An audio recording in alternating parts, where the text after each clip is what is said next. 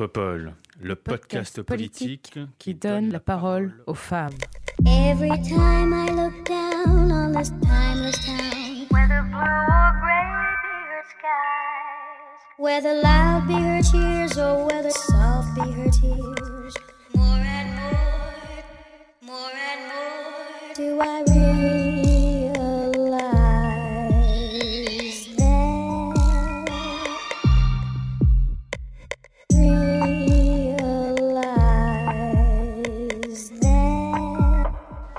Bonsoir tout le monde. Merci, merci d'être là à nouveau. Donc, euh, sans plus attendre, euh, je vais vous dire de quoi on va parler ce soir. Sans grande surprise, on va parler des élections législatives. Je pense que ça vous a pas tout à fait échappé. Enfin, j'espère en tout cas. Et les élections à venir, donc douze et dix-neuf juin, on élit euh, les représentants et représentantes de la nation. Donc, en gros, celles et ceux qui vont nous représenter pendant cinq ans à l'Assemblée nationale et qui vont ou non faire de la merde. On verra, mais on n'espère pas trop quand même. Donc, l'enjeu est assez important, mais euh, enfin, c'est une élection assez, assez intéressante parce que, encore une fois, là, on n'est pas à l'abri d'une cohabitation, ce qui pourrait être vraiment, vraiment intéressant. Enfin, ça, c'est ce, ça, c'est ce que raconte la NUPES. Mais bon, hein, sous réserve que ça se confirme, mais euh, ils sont très enthousiastes, hein, euh, ouais. Mais on verra. Donc euh, Mélenchon Premier ministre, j'ai vraiment envie de voir ça, perso. Je pense que ce serait assez drôle. Et ce serait déjà le déjà pas mal le bordel. Mais en plus, ce sera encore plus le bordel parce que les partis de gauche qui se sont unis euh, exceptionnellement pour cette élection risquent de aussi se foutre sur la gueule à l'Assemblée nationale. Donc je pense que ça pourrait être vraiment intéressant. Euh, voilà un peu pour planter le décor. Euh, et donc ce soir, on avait aussi envie de traiter de la question de la représentation, de la représentativité en politique et des enjeux aussi, notamment... Euh, par rapport à la parité. Et euh, autre chose aussi qui nous semblait très important de, d'aborder ce soir, c'est euh, comment on, on, on change vraiment les choses et comment on porte en fait les combats, les luttes d'aujourd'hui dans la sphère politique. Et pour euh, répondre à ces questions et discuter avec moi ce soir, j'ai le plaisir donc de recevoir Dolores Bakela. Bonsoir.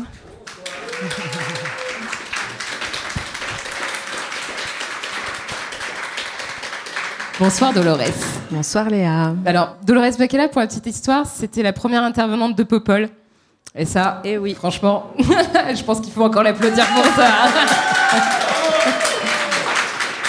on, m'a, on, on m'avait invitée. Hein. Ouais, on j'avoue, il y en a eu quelques-unes depuis, mais t'as bien essuyé les plâtres. Ouais, ouais.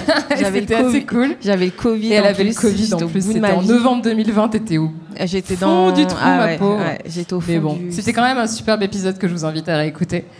Donc Dolores, est-ce que tu pourrais te présenter pour nous ce soir, s'il te plaît ? Oui, donc bonsoir, euh, je suis donc euh, journaliste, euh, j'ai cofondé une plateforme qui s'appelle l'Afro et un festival qui s'appelle Fresh Woman et euh, j'ai eu le privilège de travailler euh, quatre mois sur la campagne euh, de Yannick Jadot. Donc on pourrait parler... Euh... on voilà. l'embrasse, hein, bien sûr. Voilà, on l'embrasse, ah, on, on rappelle le, ça, ouais. le score... Euh... quatre virgule six pour cent, euh, derrière euh, Elie Zemmour, sept pour cent. Donc voilà, et donc j'ai un intérêt euh, particulier sur euh, les questions de société euh, et de culture. Et effectivement, euh, la question de la politique et de la représentativité sont des sujets qui me... qui me passionne à défaut de me désespérer, puisque on, sans anticiper et spoiler, il me semble qu'il y a quand même un très très gros enjeu, notamment à gauche, et qu'on va voir aussi euh, ce qui va se passer euh, après les élections, euh, parce qu'il ne s'agit pas de s'arrêter au douze et au dix-neuf, mais ce qui va se passer après, on n'est on n'est pas encore au jour un. C'est clair, je pense qu'on a encore du chemin à parcourir. Merci beaucoup Dolores. De rien. Et aussi avec nous ce soir, Réjane Sénac. Bonsoir Réjane. Bonsoir. Ça va ? Bonsoir.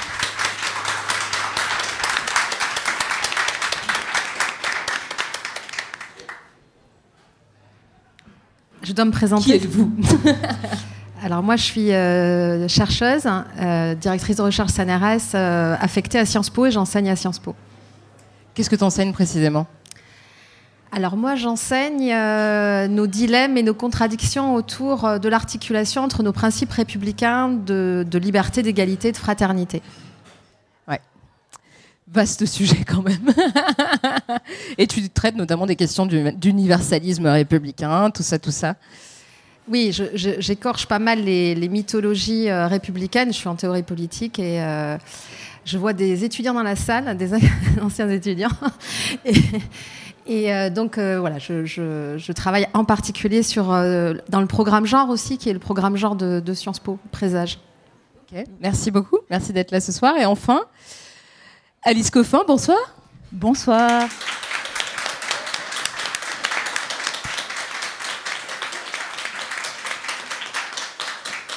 Merci beaucoup d'être là aussi. Est-ce que tu pourrais nous parler de toi, s'il te plaît, Alice ? Oui, je suis. D'abord, oui, je vais dire, mais parce que je suis très émue. C'est, c'est, c'était là, donc, le, le soir de, des résultats de la, la, le premier tour de la mais primaire oui, c'est vrai. Écolo. Et pour moi, ça reste la date où, jusqu'à là, c'était bien. C'est après que les ennuis ont vraiment commencé. Jusque là, on pouvait penser précisément que euh, Sandrine Rousseau et tout celles qu'elle amenait aussi autour euh, pouvaient avoir cette plateforme exceptionnelle qu'aurait eu, aurait été une campagne présidentielle, et que malheureusement. Euh, Ça ne s'est pas passé comme ça. Euh, ce qui a eu des, des, des conséquences, je pense, sur l'ensemble du champ politique et de cette campagne. Euh, voilà. Donc, ça, ça m'émeut un peu d'être là. Et donc, euh, oui, moi, je suis Alice Coffin. Je suis élue euh, au Conseil de Paris, et plus précisément aussi dans le douzième arrondissement, où je suis en charge de la lutte contre les discriminations, le patriarcat, même si on ne m'a pas laissé appeler c'est, c'est, c'est cette adjointure comme ça, mais j'avais proposé. C'est presque passé. Euh, mais euh, voilà. Et puis, euh, et sinon, euh, j'ai été longtemps euh, journaliste, et puis j'écris euh, aussi euh, voilà, sur euh, différents euh, sujets. Voilà. Le génie lesbien. Bon, merci. Euh, Notamment. Ah, je sais pas, je sais pas. Ah, j'en merci profite du coup. J'en profite du coup pour vous glisser deux infos fondamentales. Un, il reste des, pièces, des places devant, et franchement c'est trop chelou de voir les, pièces, les, les chaises vides. Donc s'il vous plaît, venez. N'ayez pas peur. Hein, ça... On va pas vous manger, c'est sûr. Et deuxième info, euh, Alice, Réjane et moi vous proposons une petite séance dédicace euh, des livres, et notamment du génie lesbien, dont on parle euh, actuellement euh, à l'instant. Donc, euh, si vous voulez, à la fin de l'enregistrement, on pourra, euh, vous, vous pourrez vous faire dédicacer vos, vos génies lesbiens. Voilà. Euh, très cool. Et ben, merci d'être là à toutes les trois. Euh, comme on vous l'a dit, bon, on va commencer. On va commencer avec une question qui fâche, parce que sinon, c'est quand même pas drôle. Donc, euh, NUPES, c'est quand même beau, quoi, cette alliance. C'est canon. Moi, j'étais trop contente. J'étais là, mais chambée. Et puis, au bout d'un moment, j'ai commencé à me dire, mais c'est pas mal, mais je sais pas, il y a un truc qui va pas. Et je crois que c'est la place euh, des personnes sous-représentées en politique. Euh, le décalage encore sociologique, en fait, entre... Euh, la population, nos représentantes et nos représentants. Et moi, je m'attendais beaucoup à ce que ce, cette alliance, en fait, permette effectivement de, bah, de, de renverser la table, de bousculer les codes, de permettre aussi à de nouveaux profils d'émerger. Et j'étais euh, très attentive à ça. Et très rapidement, je me suis dit, ben, en fait, euh, c'est toujours les mêmes qui sont écartés. Et j'ai regardé de manière très, très précise. J'ai suivi, j'ai fait des appels à témoignages aussi sur les réseaux sociaux. Et en fait, il y a énormément de jeunes femmes racisées qui ont été écartées au profit bah, de vieux mecs blancs qui traînent là en politique, qui ont un, un C V long comme le bras. Et c'est un peu pénible. C'est étonnant, non ? Est-ce que toi, ça te surprend, Dolores ? Bah non, pas du tout. Pas du tout. Malheureusement, euh, effectivement, notamment Mariam Sissé et d'autres euh, ont euh, récemment, justement... Euh, expliquer euh, la problématique que se pose. Bon, déjà, la question de l'alliance était un problème en soi, puisque il fallait euh, euh, justement, euh, voilà. Enfin, euh, donc il y a eu, vous l'avez sans doute suivi, toutes euh, les discussions, les négociations pour en fait euh, savoir bah, qui euh, pouvait euh, se permettre de se présenter plutôt qu'une autre personne, et cetera. Donc ça, effectivement, ça a été un, un, un sujet. Mais on va dire que même avant même de parler de l'union. On sait que ce sont déjà des problèmes qui ont, on en parlait juste avant, mais qui ont cours déjà dans les partis. C'est-à-dire qu'au finish, on se retrouve avec euh, des personnes qui ont dû euh, se retirer et peut-être à des moments dire « bon bah voilà, on a dû se retirer pour faire justement... » que pour que cette alliance euh, euh, puisse en émerger. Donc ça, ça a été quand même un sacré tour de force. Mais effectivement, on se rend compte, et notamment à gauche, qu'il y a un vrai sujet, mais qui est déjà euh, inhérent au parti, euh, de cette question de la représentativité, qui, il faut bien quand même le souligner, le rappeler, est p- d'abord poussée quand même Euh, par euh, les militantes et militants. Hein, c'est quand même eux qui font le travail euh, de dire euh, qu'il y a un souci, que les partis sont quand même euh, dans l'entre-soi, euh, qu'il n'y a pas de diversité, euh, qu'elle soit donc euh, la question euh, diversité de genre, mais aussi euh, des diversités de profils, et même on va dire de profils sociaux, euh, culturels. C'est-à-dire que euh, ok, très bien pour avoir des personnes, et on le voit euh, chez euh, euh, Ensemble, qu'on a euh, des personnes qui sont euh, parfois comme on dit, issus de l'immigration. Alors euh, les termes sont, sont difficiles à utiliser, mais on va dire ça comme ça. Mais on sait aussi que euh, bon, bah, pour une personne avocate, combien de personnes euh, qui sont euh, issues pleinement de la société civile, qui ont travaillé, qui ne sont pas forcément des cadres, et cetera, et cetera. Et quand on met tout ça, on, qu'on entrecroise tout ça, ce qu'on, quand on fait une, une analyse intersectionnelle de ce qui se passe, on voit effectivement que ce sont souvent les mêmes personnes qui sont obligées soit de quitter, soit qui se retrouvent dans des circos où en fait elles se retrouvent parachutées, et où donc du coup ce truc de dire on fait une nouvelle union pour essayer justement de dépasser euh, euh, ce que les, les, les anciens partis ont l'habitude de faire, bah ça retombe notamment sur ces personnes à qui en fait qu'on met, qu'on, qu'on jette au feu en fait, dans des circonscriptions qu'elles ne connaissent pas forcément, euh, devant euh, parfois des candidats en face qui sont implantés, et cetera. Donc euh, oui, ce sont toujours les mêmes personnes qui euh, déjà euh, donnent en plus euh, de leur personne, grâce auxquelles en fait ces personnes mêmes là ont été élues et qui se retrouvent à devoir euh, céder la place. Ne parlons pas tout de suite de Tahabouaf parce que en termes de questions qui fâchent. Voilà, mais euh, on, on voit qu'il y a un problème, mais qui, moi, je crois, est un problème euh, inhérent en fait aux partis en, en, en, en eux-mêmes. Quoi, il suffit de regarder euh, certaines justement assemblées, euh, certains, euh, certaines réunions pour bien se rendre compte euh, de qui euh, se retrouve et qui est, est plus à même de prendre le pouvoir. Ouais. Qui décide en fait. Qui décide, je ne sais pas si vous vous souvenez, mais euh, ils avaient fait une espèce de photomontage pour, la, pour la, la, les, l'union de la NUPES. Il y avait euh, donc, bah, les quatre têtes des partis qui représentaient euh, les, les différentes sensibilités politiques dans le cadre de cette union. Bah, forcément, c'était quatre mecs. Enfin, étonnant, hein.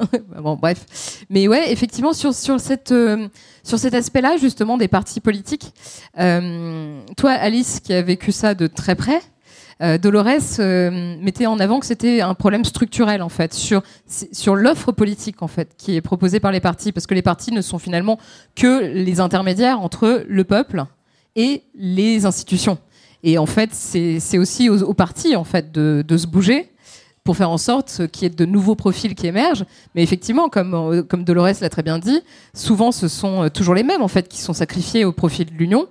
Et euh, bon, j'insiste beaucoup là-dessus. En plus, on me fait chier régulièrement, donc je vais le dire.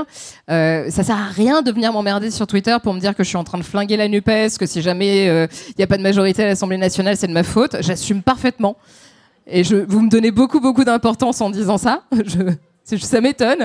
Mais euh, voilà, il y a des choses qu'il faut, qu'il faut dénoncer. Et je pense que prendre du recul, parce qu'en fait, les meufs dont je vous parlais tout à l'heure, qui m'ont écrit, et cetera, elles peuvent rien dire. Parce que le premier truc qu'on va leur dire, c'est « Attends, si tu l'ouvres, euh, franchement, on est en campagne, là, tu déconnes, euh, tu vas tout flinguer. » Donc, il y a aussi ça qu'il faut, euh, qu'il faut, euh, qu'il faut avoir à l'esprit. Mais donc, du coup, c'est un problème structurel, vraiment. Comment on change ça aussi ? Alors, ça peut être un, un, un problème... Ça fait longtemps, en fait, que les partis politiques sont désignés comme un problème structurel. Euh, je pense que vous pouvez... Ce ne sera pas proposé à la dédicace tout à l'heure, mais relire...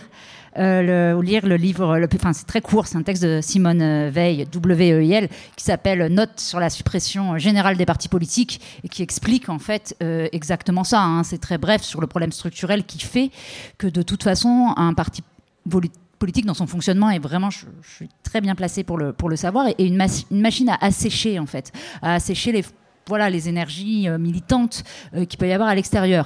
Il faut noter deux points. Ça arrive que ça ne soit pas le cas. Moi, par exemple, je dois, euh, on est venu me chercher pour être sur des listes municipales, mais vraiment par un concours de circonstances, d'amitié, et euh, quand j'avais quarante ans. Enfin, je veux dire, donc il euh, y a aussi plein de gens, plein de parcours où bon, ça se présente là à ce moment-là, euh, mais ça pourrait se présenter euh, plus tôt euh, et ça se pourrait se présenter plus généralement. Euh, ce dont on parle là pour, euh, pour la NUPES, c'est très particulier parce que euh, cette union-là qui se fait en, en, en treize jours, elle arrive après un processus d'investiture qui a déjà eu cours dans l'ensemble des partis qui vont être appelés, vous vous en souvenez, pendant cette courte période de temps à se voir jour et nuit.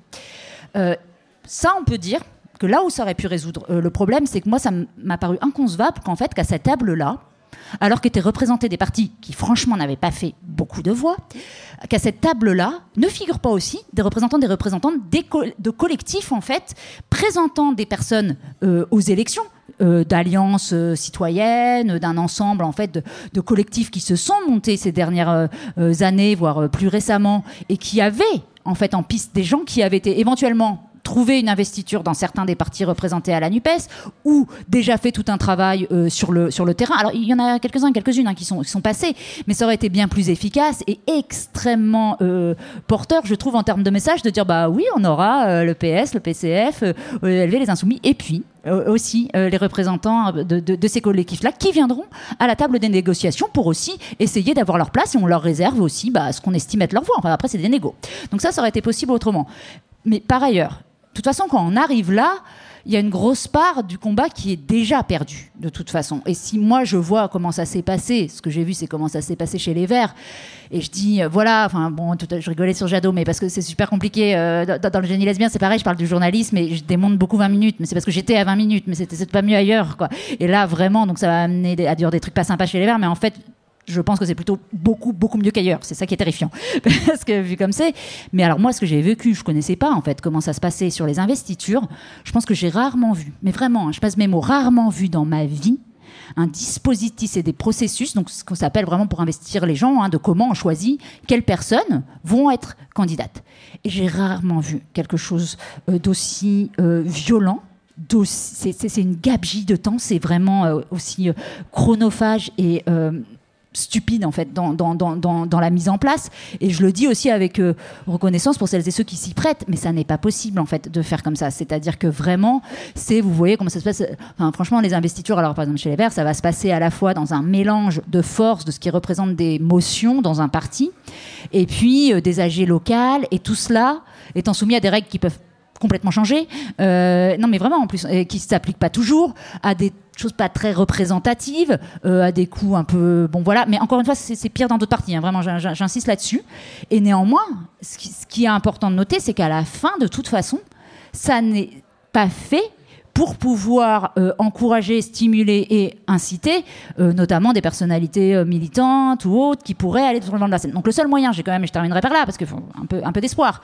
Ça peut se faire. Moi, j'ai un, un, un exemple où ça a marché. On a tenu jusqu'au bout et on est en train, euh, j'en vois dans la salle d'ailleurs des de représentants, mais de faire la campagne de Nadéra Belletreche euh, dans, dans, dans l'Essonne, dans la neuvième circonscription de l'Essonne, qui est de longue date que les partis auraient dû repérer depuis belle lurette, parce que qui milite euh, euh, dans l'antiracisme euh, depuis vingt ans. Donc je veux dire, c'est quelqu'un et, et, et sur d'autres sujets euh, féministes, L G B T, et cetera.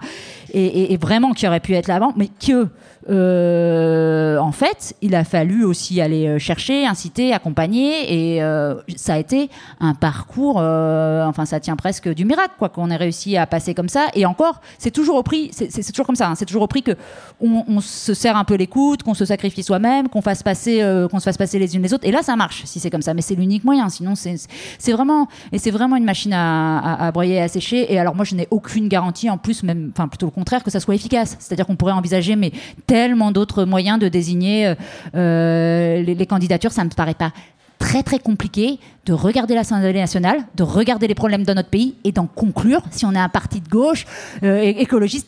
Quelles seraient les candidatures intéressantes? C'est pas super dur, et c'est pas celle qu'on a maintenant, c'est sûr. Ouais, c'est clair. Mais d'ailleurs, euh, Nadéra, elle était euh, investie dans le vingtième au début. Elle était euh, sur la, la circo euh, ouais, de ouais, euh, Danielle Simonnet, absolument, à qui... Euh... Enfin, ça, Samia elle, Samia elle a rage, et du coup, il y a oui, eu tout c'est le... une circo un peu, un peu compliqué. Un peu... Ouais. Bon, ouais, finalement, on est, mais, mais ça se passe, ça se passe, ça se passe bien dans l'Essonne par ailleurs. Ouais. Parce que et c'est vrai quand tu disais, moi je comprends aussi les trucs de se dire faut pas, parce que par ailleurs sur la sur la NUPES, ça se, enfin en tout cas nous dans, dans, dans la, la neuvième circo d'Essonne, ça se passe très bien, et à la fois il y a un tout d'espoir euh, indéniable hein, sur le sur les partis des gens, mais vraiment, mais qui tout le temps, mais enfin quoi, enfin enfin enfin. Et donc évidemment par ailleurs c'est à noter, et vous pouvez relire euh, différents textes qui avaient été publiés. Nadéra en a signé, euh, mais j'en ai signé aussi euh, à cette occasion-là, de dire ouais ok, mais alors euh, à, à, à quel prix, et, et donc évidemment c'est ça c'est euh, et vraiment ça aurait pu être autrement en plus, je pense. Ouais, c'est clair. Réjane, toi qui observes la vie politique depuis euh, quelques années, la vie politique française en tout cas, tu as bien évidemment, euh, j'imagine, relevé les mêmes euh, travers, les mêmes problèmes. Est-ce que tu considères qu'il y a une certaine évolution, positive ou négative d'ailleurs, sur la représentativité? Et parlons aussi de la place des femmes, par exemple, euh, en politique, en France. Alors, le, le, les échanges que, que vous avez eus jusqu'à présent euh, montrent bien que euh, euh, ça pose la question de c'est quoi une démocratie représentative ? C'est quoi une démocratie et c'est quoi être représentatif et de représentatif de quoi ? Dans ce que dit Alice, on entend euh, à la fois l'idée d'être représentatif de l'idéologie euh, du parti politique ou, d- ou des, des idées qu'il porte au-delà même du parti. Euh, dans ce qu'a dit à la fois Alice et, et, et Dolores, il y a l'idée aussi de se poser la question de la représentativité, pardon, la représentativité par rapport à la, à, à la morphologie de la population. Donc, moi, je trouve que c'est un moment qui est intéressant parce que c'est un moment... Alors, on dit qu'on est en crise depuis très longtemps. Hein, on est en crise globale, je pense, depuis que, qu'on est tous nés. Hein, donc, voilà, donc ça commence à, à faire.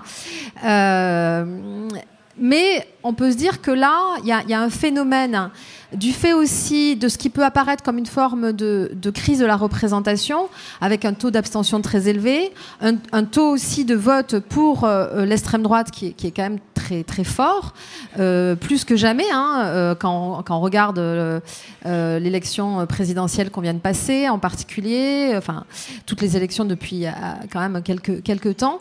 Donc, moi, je trouve que la question que ça pose, c'est de quelle démocratie on veut ? Qu'est-ce qui pourrait mobiliser, au-delà d'une reproduction en termes de ressources humaines ? Parce qu'en fait, les partis politiques, c'est à la fois euh, des, des, des espaces qui, qui, qui sont censés porter et défendre une certaine conception du monde, de ce qui est juste. Mais euh, dans ce que dit Alice, on voit bien que cette, ce, ce versant-là, qui devrait être le versant central, il est complètement étouffé et anesthésié par le versant de... Euh, de de répartition des postes. Hein. Donc une, une, une conception de ressources humaines, hein, de, de partage des, des, du pouvoir, euh, des mandats, des fonctions électives, avec d'ailleurs un tout petit groupe hein, de militants.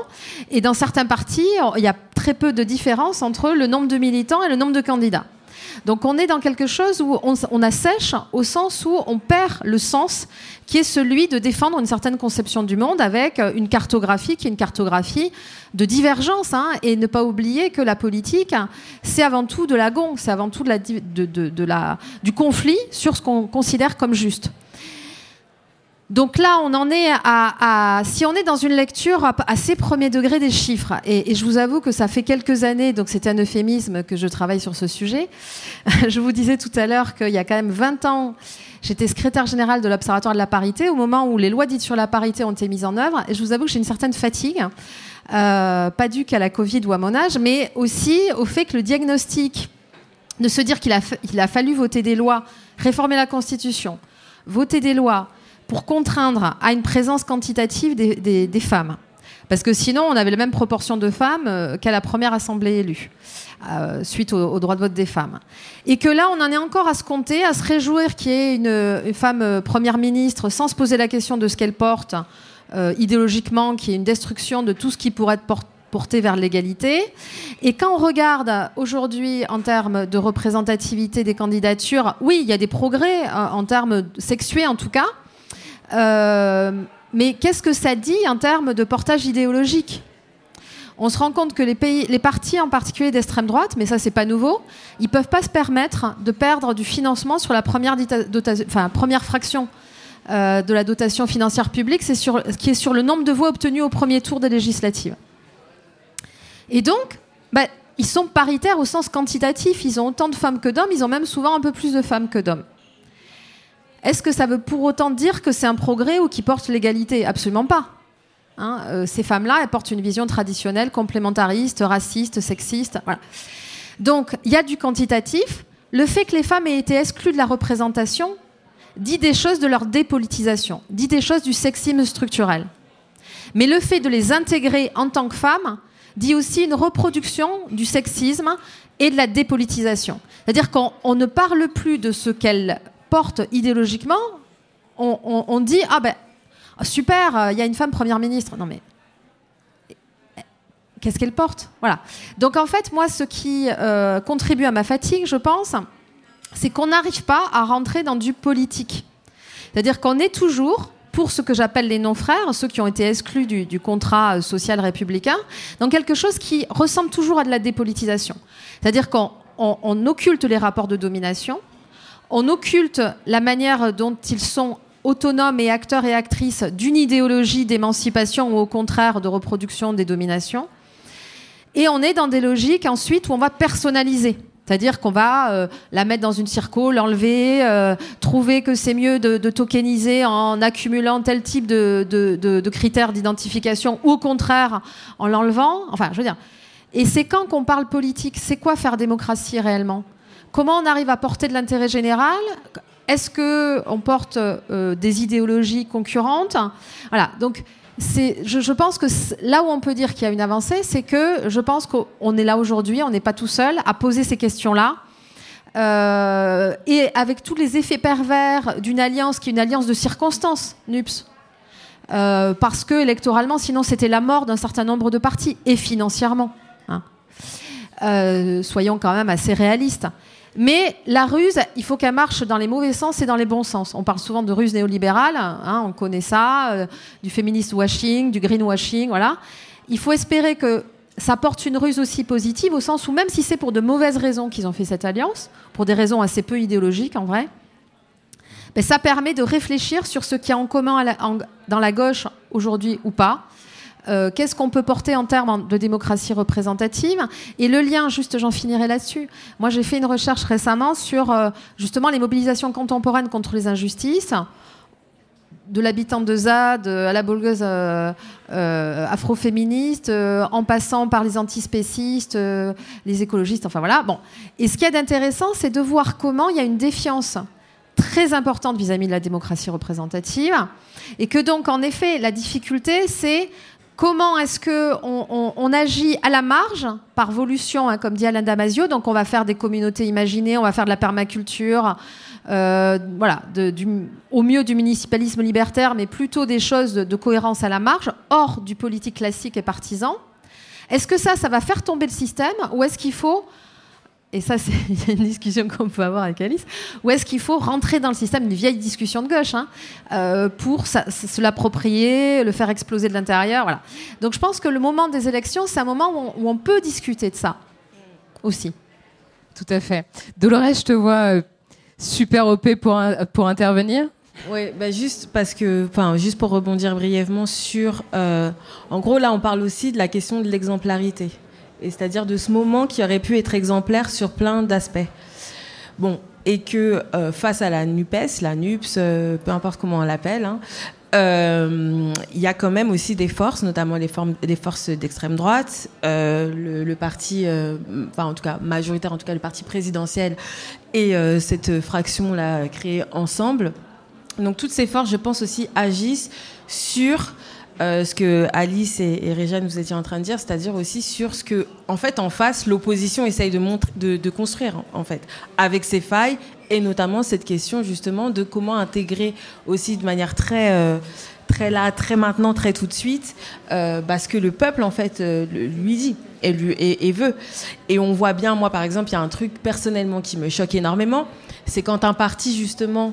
qui euh, se met en action pour et dit c'est un tour de force, c'est génial, on a réussi à faire l'union de la gauche, et qui présente des candidats de manière tout aussi népotique, népote, que euh, des partis en face traditionnels. Euh, pour être très précise, quand on sait que euh, Jean-Luc Mélenchon, euh, en tout cas son parti, investit d'un côté son époux, enfin en tout cas son épouse, en tout cas celle dont on sait qu'il partage oui, plus ou moins sa vie. Pardon ? Vas-y, vas-y.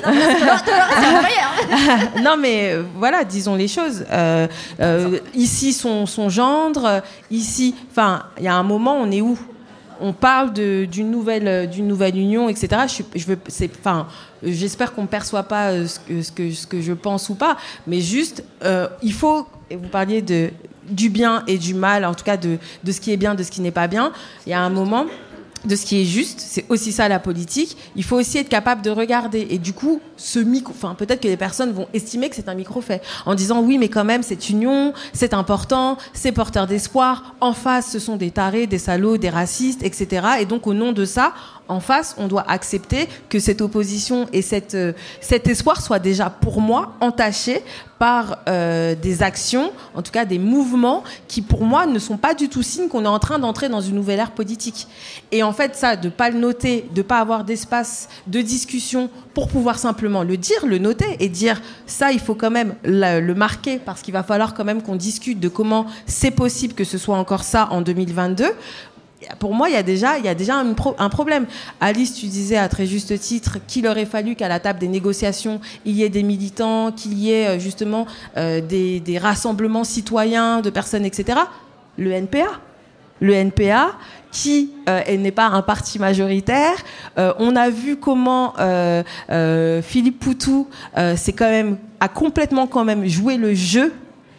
Et qu'à la fin, il a fini par dire, eh bien, en fait, moi, je, je, n'étais, je n'ai pas eu l'heure d'être invité à, aux grandes réjouissances de la gauche, euh, pour finir par dire, mais je vais quand même soutenir cela. Donc on voit, pour en revenir aussi à ce que tu disais, qu'on demande toujours aussi un peu aux mêmes euh, de supporter des efforts, justement, sur cette question de la démocratie représentative et de l'espoir que ça porte, et aussi euh, des discussions que ça doit générer euh, légitimement entre citoyens, entre militants et à tous les niveaux. Mais ce n'est pas normal, et ça ne reste pas normal dans un moment où on est la risée du monde, et notamment du monde qui se dit libre et occidental, d'avoir euh, une Marine Le Pen qui émarge à, à, à, à ce qu'elle émarge en termes de pourcentage, pour des raisons qui sont aussi des questions aussi, euh, voilà. Moi, je pense qu'il y a aussi une, et peut-être qu'on en parlera, une très grande responsabilité des médias, une très très grande responsabilité, notamment des médias auxquels on a accès de manière gratuite, ou en tous les cas sans se donner l'impression, bon, quand on paye notre redevance, mais en tout cas des chaînes notamment euh, qui déversent de l'info en permanence, et tous les médias, parce qu'on le sait, je suis journaliste, Alice l'a été, et Réjane, je pense que vous observez ça, on sait que ça va plus faire cliquer de parler de, de la énième... Euh, Euh, de la énième euh, saillie de, d'Éric Zemmour, que d'aller parler dans le fond de ce que euh, le programme écologiste proposait, qui, même s'il y a eu quatre virgule six pour cent, pouvait être intéressant pour notre avenir.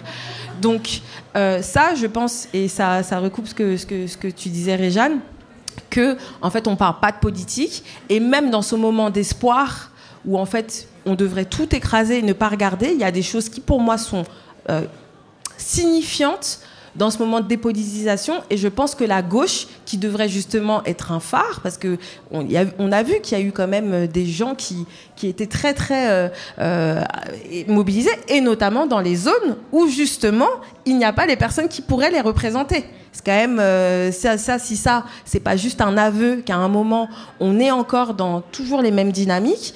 Euh, et donc ces espaces-là et ces discussions-là euh, n'existent pas. Je trouve ça très dommageable. Et personnellement, même si on espère, on le voit, qu'il y a des projections qui sont plutôt positives, euh, en tout cas pour des partis ou des rassemblements de partis qui ne seraient pas, et c'est à minima, pas racistes, en tout cas pas féministes, en tout cas pas en surface, pas dans le programme, et cetera. Je pense qu'on est aussi dans un moment où il va falloir vraiment arrêter de retarder les vraies questions, pas faire en sorte que ce soit toujours les mêmes personnes qui les posent, qui y répondent, et qui après se mettent de côté justement pour que, en fait, on avance vraiment sur ces questions. Parce que Réjane parlait de fatigue, et j'en finirai là, mais imaginez comment on se sent quand on, se, on sait et on voit qu'on sera toujours la quatrième, cinquième, millième roue du carrosse, et que nos vies, elles continuent d'être explosées. Parce que, en fait, il y a quatre personnes qui ont décidé de se réunir, parce qu'en fait, ils veulent garder leur poste, parce que leur parti, il faut qu'il continue d'exister, parce que dans nos espaces, là où nous, on vit, les gens qui vivent plus loin, eux, ils se disent « Ah bah oui, mais c'est quand même important, et l'écologie, c'est quand même important que le, socialiste, le socialisme universaliste, et cetera » Et pendant ce temps-là, il y a des vies qui sont écrabouillées au nom de ça. Et ça, c'est pas normal, ça continue. Et donc oui, cette question des espaces politiques qui doivent émerger enfin, euh, c'est urgent. Et pour moi, la NUPES, la NUPES, ce que vous voulez, ne répond pas à cette exigence-là, ne serait-ce que par ce micro-fait que, que j'évoquais au départ. Ouais, je pense que tu as tout dit, ou presque. Mais effectivement, c'est, c'est aussi cet enjeu. Donc la question, c'est de savoir comment accéder à ces investitures. Comment avoir son nom, en fait, en haut de l'affiche pour pouvoir être investi par le parti. Mais il y a aussi une question qui est assez importante, c'est comment on crée un environnement qui soit safe, en fait. Et là, je pense particulièrement aux femmes. Je pense aux violences sexuelles et sexistes qui sont encore venues, grâce notamment au travail mené par Alice et les autres euh, créatrices du, du, enfin, de l'Observatoire pour les violences sexuelles et sexistes, qui sont encore venues nous rappeler qu'en fait, quand on est une femme, qu'on fait de la politique, on est dans un espace qui est réservé aux hommes. Et en fait, on, on traverse cet espace et il faut euh, soit qu'on accepte un certain nombre de violences, parce qu'il y en a qui les acceptent pour avancer, malgré elles, malgré leur, leur volonté, soit on décide de, de dénoncer et là on se fait écarter. Comment on fait ? Ouais, effectivement, c'est euh, parce que c'est, c'est vrai qu'il y a, enfin, moi, je me suis vraiment la, la, les derniers mois de campagne sont, sont ont été un, un, un révélateur en fait, parce que ça cristallise évidemment euh, ces, ces périodes-là. Euh, tout ce qu'il peut y avoir euh, de particulier en politique et euh, parce que aussi moi la première année d'élu je l'avais fait en, vraiment en mandat aussi, c'était local et avec un groupe très soutenant, et là ce qui, ce qui était vraiment frappant c'est qu'en fait même quand ils viennent vous chercher euh, les partis n'ont pas euh, les moyens de, leur, euh, leur, de, voilà, de leurs aspirations euh, si tant est qu'elles étaient sincères, on va dire qu'elles étaient sincères, mais euh, après c'est trop en fait. Pour eux, la parole féministe et antiraciste, mais ça va, c'est beaucoup trop, en fait. Ils ont vraiment pas les capacités, mais je l'ai vu, de l'englober. C'est la, c'est la panique, mais vraiment la panique. C'est-à-dire que, et le moyen, et moi, c'est ce que j'ai vécu, mais là, pendant des mois, j'en pouvais plus. C'était insupportable, cette campagne, là, les équipes de, de, de Jadot, là, les boys, là, c'était vraiment, dès qu'il y avait un truc, qu'on se permettait de, je ne sais pas, mais ce que je dis habituellement, je, je, c'était pas nouveau, ça fait des années que je dis que oui, il euh, y a du sexisme en politique. Et oui, les Verts n'y échappent pas. Et alors là, tout d'un coup, c'était, comment oses-tu? Ce tissu de mensonges, et c'est vraiment mot pour mot, et des cadres du parti, comme ça, qui prennent leur pe- la peine à vingt-deux heures quarante-deux un soir de m'envoyer une salve de messages pour me dire ça. Et des gens qui m'appellent pour me dire « Qu'est-ce que tu caches comme dessin ? Si tu fais ça, c'est, ce n'est pas vrai ce que tu dis, ça ne peut pas être vrai que nous soyons un parti sexiste ou que les féministes, que tu aies reçu des barrages et tout ça. Enfin, » donc certainement, tu as un autre plan. Donc en plus, toujours, il y a toujours des projections en fait, sur les manières de se mouvoir des militantes en politique, qui sont les leurs, parce que c'est pas du tout... Enfin, moi, j'avais pas d'intention. Euh, merci, je suis pas encartée. Je veux pas du tout... Euh, euh, le plus loin je me tiens, le mieux c'est, quoi. Donc, de, de vraiment de projeter aussi sur leur façon euh, de poser des jalons dans une carrière politique, de pas faire de faux pas, et que si on se permet tout d'un coup de dire quelque chose un peu fort, ça veut sûrement dire qu'on a un plan derrière la tête. Non, c'était pas le cas. C'est vraiment, à chaque fois, une certaine euh, spontanéité, mais qui est très simple, hein, qui est juste de garder le même discours euh, quand on arrive en politique que celui quand... qu'on a quand on est euh, quand on est activiste. Donc ça c'est très euh, c'est très violent, et c'est vraiment aussi de de leur de de, de percevoir à quel point cette parole là, mais c'est, c'est exactement euh, euh, valable pour d'autres personnes qui vont dé- dé- dé- dénoncer le, le, le racisme. C'est, c'est, n'est, n'est, elle est pas euh, elle est pas audible en fait. Ça, ça, ça, et notamment dans les partis de gauche en fait, ou parce que j'allais dire bon chez les autres à la limite ils sont presque prêts à l'assumer quoi. Donc euh, voilà. Mais mais chez les partis de gauche il y a quelque chose de terrible en fait qui se joue à ce moment là et qui provoque face à la messagère, au messager, une, une puissance euh, euh, d'éviction et de volonté de, de silenciation en fait très forte. Et je pense vraiment qu'on en est au point, et, et que là encore, c'est, c'est, c'est valable pour différentes... Euh, différents combats. On en est au point, on, on commençait euh, l'émission en évoquant la question de la parité, où pour moi c'est, c'est vraiment l'enjeu là, c'est pas les femmes en politique, c'est les féministes en politique. Et, et c'est pareil, d'ailleurs je parlais de Nadéra Belletreche euh, tout à l'heure, mais c'est, c'est exactement ce qu'elle dit très souvent, ce n'est plus la question, des, enfin, même si elle est encore énorme, hein, des personnes racisées en politique, c'est la personne, est-ce qu'il y a des militants et militantes antiracistes ? Et voilà, c'est, c'est, c'est vraiment, est-ce que ça, on est prêt, prête à l'avoir dans les... Et ça, c'est pas du tout le cas. Enfin, pas du tout, c'est exceptionnel, enfin, il faut, faut, faut bien réaliser que c'est euh, l'infime exception de, de, de, d'avoir euh, des personnes qui portent cette parole réellement antiraciste, réellement euh, féministe dans des assemblées politiques. Il y en a, mais quasi pas. Et bon, j'espère, ceci dit, là, c'est vrai aussi que dans, dans, dans les candidatures qui ont pu se frayer un chemin ou autre, il y en a quelques-unes qui pourront porter euh, euh, ce, ce... Mais le problème, moi, ce qui m'inquiète beaucoup, en fait, pour les gens qui vont arriver à, dans cette Assemblée nationale, c'est, je vois pas où elles vont aller. Même, enfin, je veux dire, elles sont dans chaque, chaque parti, mais pour moi, ça fonctionne pas comme ça. Il va leur falloir des alliés. Tout seul, c'est pas possible, en fait, de, de, d'y arriver dans une assemblée. Et elles sont pas forcément toutes du même parti. Je pense que ça va réexploser si ça se trouve la NUPES après. Donc, je sais pas comment elles peuvent s'arranger pour peut-être, je sais pas, se, se, se recréer un, un groupe euh, ou, ou autre. Et en tout cas, pour ré- répondre à la question initiale sur le comment on fait, moi, la leçon que j'ai apprise là, c'est que j'aurais dû, voilà, croire à mes, moi, mon intuition, c'était qu'il fallait surtout pas rentrer dans le jeu des investitures, euh, des partis, et que c'était, c'est une discussion que j'ai eu beaucoup aussi avec, euh, avec Fatima Ouassac, et qui avait complètement raison en disant mais pff, qu'est-ce que tu vas aller te ridiculiser devant quinze personnes pour leur demander s'il vous plaît est-ce que non, enfin on va pas mendier en fait. Et je pense que c'est, c'est quelque chose de très important, parce que c'est déjà suffisamment compliqué quand vous arrivez en politique, si en plus c'est en l'ayant demandé, ça va pas. Moi, vraiment, ce qui m'a aidé, c'est qu'au moins, ils étaient venus me chercher. Donc après, ils peuvent pas, bah, ouais, trop tard, quoi. Dommage, mais je, c'est, voilà. Mais vous, si, si en plus vous allez demander quelque chose, je pense que c'est très compliqué. Et donc, je pense que l'intuition était à suivre. Mais j'aurais voulu qu'on on se lance qu'on lance à part, en fait, qu'il faut, il faut lancer en dehors des partis. Et la force de ça, c'est, il y a un des derniers épisodes de, de, de Popol qui l'a bien montré, c'est, et ça avait été dit aussi, c'est qu'en fait, on voit, je conclurai par ça, qu'ils sont quand même très nuls, quoi. Enfin, je veux dire, il faut voir les résultats qu'ils ont. Mais c'est pas juste... Bon, on a parlé des Verts, mais même la France Insoumise, ça fait trois fois, là, ça va. On, a, on voit l'état du pays, comment les gens... Les discriminations, les inégalités, tout ce qui se passe en dehors, comment ça se fait pour pas que la gauche soit capable d'une traduction politique de ça, et que, dehors, les personnes... Voilà, Que, qui devrait être investi, qui devrait être représenté dans le champ politique, elles sont très futées, très malines. En général, c'est des warriors et ça marche fort. Et je pense que la force, elle est là. Il faut juste se faire un tout petit peu plus confiance. Moi, c'est la, la, la, ce que je retire, en fait. De, de vraiment, on n'a pas, on n'a pas besoin de passer par ça. C'est clair. Bien, bien dit aussi. J'avais une question, du coup, pour toi, Réjane, qui, qui, qui analyse beaucoup les, les, les luttes, les mouvements. Euh, moi, j'ai...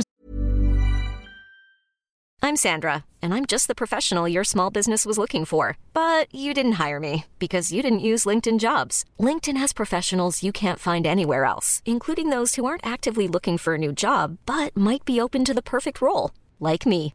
In a given month, over seventy percent of LinkedIn users don't visit other leading job sites. So if you're not looking on LinkedIn, you'll miss out on great candidates, like Sandra. Start hiring professionals like a professional. Post your free job on linkedin dot com slash achieve today. Sentiment que finalement la, la pierre angulaire de l'engagement euh, politique de gauche, la structuration idéologique repose sur ce qui était initialement la lutte des classes, et que il euh, y a un certain nombre de luttes qui ne sont pas des luttes contemporaines, parce que la question de l'antiracisme ou du féminisme sont, on peut considérer pour certaines personnes, certaines personnes considèrent que c'est nouveau, mais il n'y a rien de nouveau là-dedans. Je veux dire, c'est des combats qui sont menés depuis des, des siècles, voire des millénaires peut-être. Est-ce que les partis politiques sont incapables de les intégrer, ces combats-là? Est-ce que les partis politiques, finalement, sont totalement hermétiques à l'intersectionnalité, en quelque sorte? Non, mais ils sont dans une logique de... En effet, l'impression que m'a donnée en particulier cette recherche, c'est qu'il y avait deux logiciels qui étaient incompatibles. Et l'expression qui est intéressante là-dessus, c'est la convergence des luttes. La convergence des luttes, c'est une expression qui est beaucoup portée par les partis politiques et par les syndicats, et qui est vraiment l'idée que pour être efficace... Euh, il faut se mettre derrière la même bannière, et que, en effet, on n'est pas tant dans un polycentrisme des luttes, ce qui est plutôt la réalité des mouvements euh, sociaux actuels, mais dans le fait de, voilà, on, on, on arrive à se mettre d'accord sur un programme commun, et puis euh, on va, on va se mettre tous les uns derrière les autres, avec toujours des logiques électorales, de réussite électorale. Et comme l'a bien dit Alice, il y a quand même cette idée que le critère premier, c'est celui du service au parti, d'une forme d'allégeance et de docilité, avec quand même une structuration qui est très peu horizontale et qui est quand même aussi très personnalisée, et Dolores en a parlé, avec quand même un, un, une logique de chef, hein, de verticalité très forte. Donc, d'un côté, il y a cette idée que pour être efficace, en particulier à gauche, il faut porter la convergence des luttes, avec en effet hein, une recomposition Euh, de la lutte prioritaire, de la lutte première, euh, autour de la lutte des classes, avec quand même le fait de... Ils ne sont pas complètement euh, aveugles et sourds. Euh, donc, ils ont compris qu'il y avait d'autres, d'autres enjeux. Euh, ce qu'on appelle les nouveaux mouvements sociaux, on appelle ça les nouveaux mo- mouvements sociaux depuis les années soixante. Hein. Cette idée que on, les mouvements de gauche, la, la, la, la dénonciation des injustices, c'est plus seulement sur les inégalités sociales et économiques, mais aussi sur euh, le féminisme, l'antiracisme, l'écologie en particulier. Donc ça, ils ont intégré, mais ils l'ont intégré de manière assez instrumentale. Et on est quand même encore dans une reproduction d'une lutte prioritaire, et le fait que l'intersectionnalité, c'est quelque chose qu'on rajoute au noyau central. Euh, donc on, on, on est dans, dans un logiciel de ce type qui porte l'efficacité euh, avec l'idée d'unité, en fait, et pas du tout de, euh, de, de polycentrisme. Euh, euh, Léon Trotsky, hein, il, a, il avait une expression qui était euh, le front commun, hein, qui est tout à fait différente de, de la convergence des luttes, qui est cette idée de marcher séparément, frapper ensemble. Donc on garde, et moi ce que m'ont beaucoup dit les, les cent trente responsables d'associations et activistes que j'ai interviewés, c'est qu'ils ils se mettent vent debout contre la convergence des luttes parce qu'ils comprennent que c'est une recomposition d'hégémonie, et ils défendent plutôt ce qu'ils appellent des synergies, des alliances. Euh, donc, soit parce qu'on a le même ennemi commun, l'ennemi commun, hein, le néolibéralisme ou la République héritée, pré- prétendument neutre, mais qui en réalité sexiste, raciste et écocidaire. Donc on va se retrouver, comme me dit Priscilla Ludowski, initiatrice en particulier des Gilets jaunes, mais qui se bat aussi contre le chlordécone, enfin qui est sur plein de, de luttes, et qui dit, en fait on se retrouve devant Ama- les, les entrepôts d'Amazon, Gilets jaunes, Gilets verts, enfin voilà, ju- justice sociale, justice écologique et Gilets noirs. On ne s'est pas donné rendez-vous. En fait, c'est des alliances spontanées parce qu'on a le même ennemi commun. Donc soit ça peut être ça, le même ennemi commun, donc là on est dans le contre, ou dans le pour, à un moment donné on peut s'allier en se disant ben voilà, on va frapper ensemble, on va lutter ensemble, mais c'est pas pour autant qu'on va perdre en tant que premier concerné, en tant qu'allié, mais sur certaines causes, notre spécificité euh, qui fait notre authenticité et notre efficacité. Et ça c'est très peu audible pour les partis politiques. Les partis politiques, ils demandent de la diligence, ils demandent de la docilité, et c'est très intéressant ce que dit Alice. C'est-à-dire que ce qui est perçu comme le cœur de la lutte chez les activistes dans les luttes sociales, les luttes d'en bas, c'est-à-dire la dénonciation, la critique, l'émancipation par aussi la liberté de parole, va être vu comme une trahison au sein des partis politiques. Alors que, au contraire, c'est le, le cœur de l'idéologie et de la force de l'émancipation.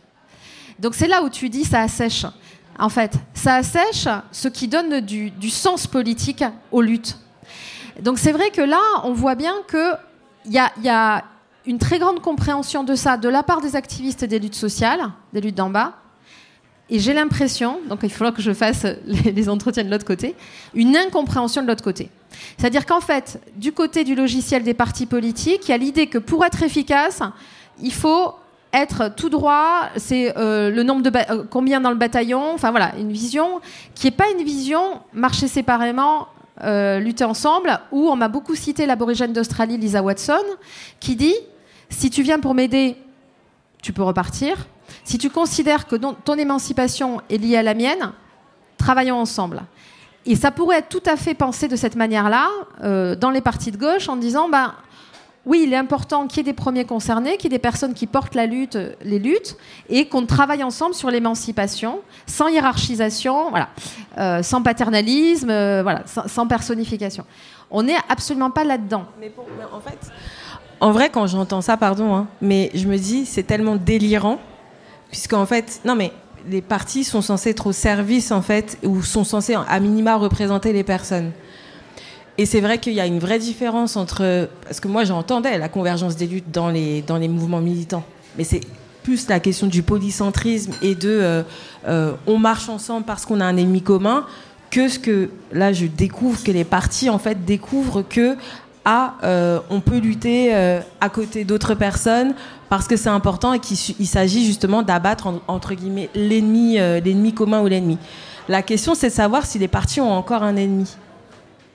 La question, c'est de savoir si les partis, le parti écolo a vraiment comme ennemi euh, ceux qui, justement, nous pourrissent le climat, ne veulent pas faire d'efforts euh, pour rentrer dans euh, les accords de Paris, des un pour cent euh, de hausse de température, et cetera.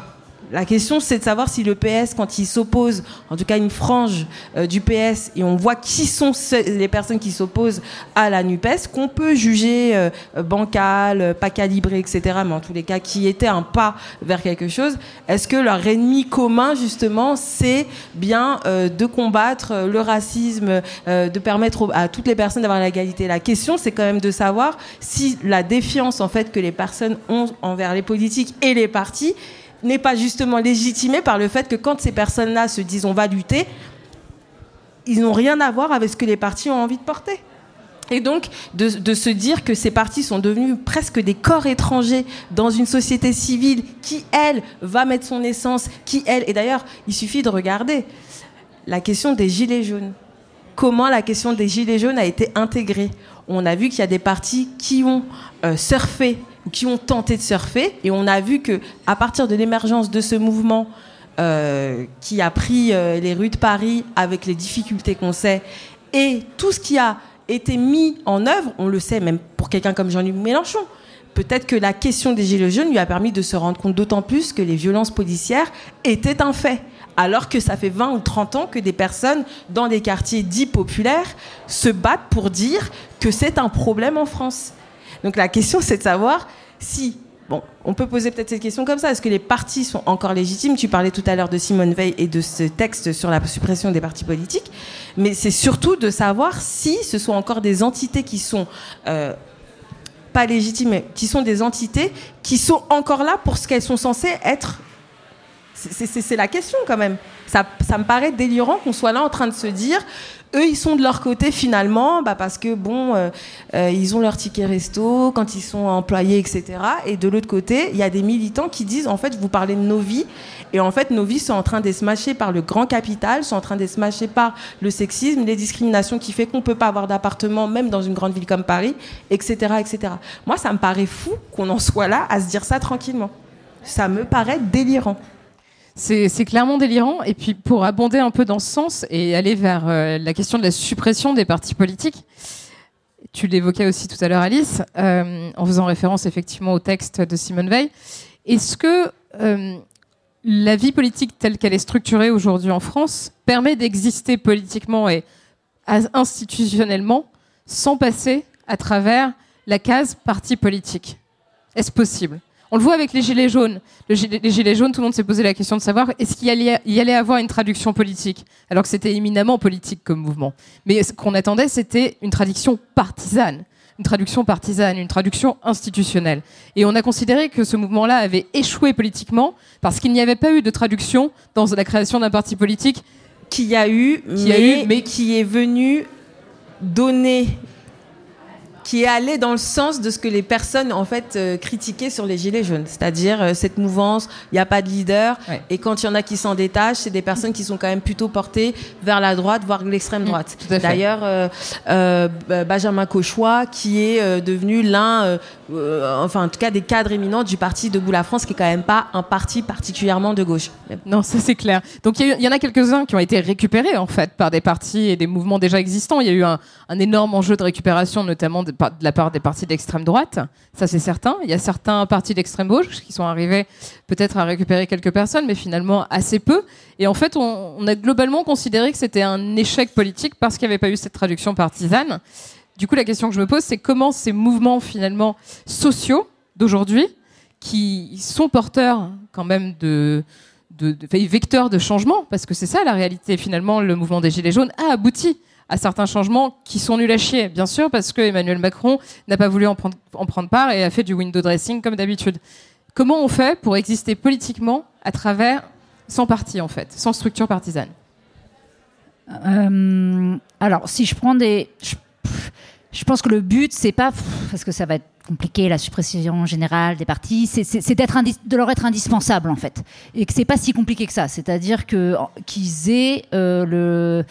Euh, l'obligation, c'est du rapport de force, euh, du rapport de notoriété, euh, du, euh, du rapport de réseau, enfin tous les mots là qui, qu'ils emploient, mais qu'on peut très bien avoir, qu'on traduit pas forcément dans les mêmes, euh, mais qu'on a en fait, en tant que militant et militante, euh, pour qu'ils en aient besoin et, et de venir chercher. C'est-à-dire que le souci, c'est que c'est quand même, euh, après ça ne veut pas dire que ça va pas, on peut pas le, le, le, le désorganiser, mais là, actuellement, la vie euh, euh, démocratique est construite quand même beaucoup euh, sur des questions de partis politiques et de, de la participation aux élections, notamment financièrement, notamment, enfin, il y, y a énormément d'impératifs, en fait, qui rendent compliqué ça.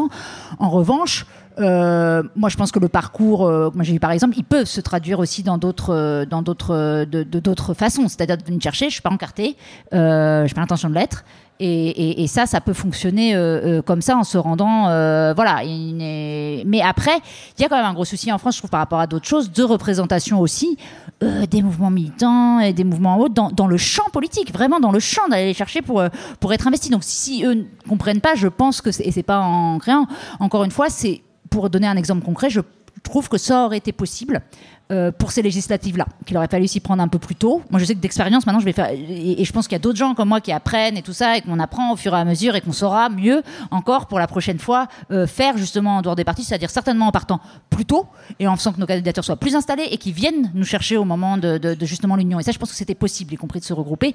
Et je dirais, euh, pour... Euh, parce que le truc des partis politiques, parce que ça... ça je finis là-dessus, mais c'est... Euh, pour moi, c'est aussi un problème, euh, tu l'as évoqué tout à l'heure, Dolores, mais médiatique. C'est-à-dire que le prix prisme de, du, du, de suivre euh, via les partis politiques, parce que finalement, enfin, c'est un truc de course à audience, mais c'est là où c'est comme des petites écuries, quoi. Hein. C'est comme quand, euh, quand t'as un journal qui crée euh, le, le, le Tour de France, euh, l'ancêtre de l'équipe a créé ça pour avoir de l'audience et que ça continue euh, durant la période creuse de l'été. Bon, euh, le, les écuries, les partis politiques, ou souvent, je sais pas si vous lisez des trucs ou vous entendez, c'est vraiment des gens pas trop connus. Parfois, ils commentent sur euh, voilà, telle personne de la droite. Néanmoins, euh, bah, ça crée, euh, c'est les mêmes raisons qui expliquent aussi qu'on ait euh, le sport euh, qui passe euh, les unes des ouvertures euh, de euh, J T et de Flash. On peut se dire, est-ce que c'est ça l'actualité ? Je ne pose pas de critique, hein, je, je, voilà, je dis ça. Non, c'est créé parce qu'il y a ce truc de la, de la compète, du résultat qui arrive, et ça, c'est complètement ça que permettent de rejouer euh, la vie des partis politiques. Et à nous, en revanche, je pense que ça, faut être un peu futé avec les médias, il y a tout à fait une manière de le recréer et de, re, de refaire, euh, redonner une attention en fait, à, à, à ce qu'on fait avec leur biais. Alors juste peut-être pour euh, nous plomber vraiment le moral, je pense qu'il ne faut pas idéaliser non plus les associations, les activistes. Les rapports de pouvoir, ils existent aussi. Les parts de marché, elles existent aussi. Euh, se défaire de la radicalité rigide de, de Joran Freeman sur le risque de croire qu'il y a une absence de structure. Souvent, quand on, on est dans une logique où on dit « ouais, c'est horizontal et tout », c'est parce qu'il y a de la verticalité, mais qui n'est pas explicitée, c'est encore plus compliqué de la déconstruire. Hein. Donc, voilà, tout ça est quand même très compliqué. Juste, euh, donc, on, idéalisons pas non plus les luttes sociales sur la sororité, la solidarité, la bienveillance euh, et le manque de stratégie. Mais... Euh, Juste par rapport au rapport euh, euh, aux partis politiques.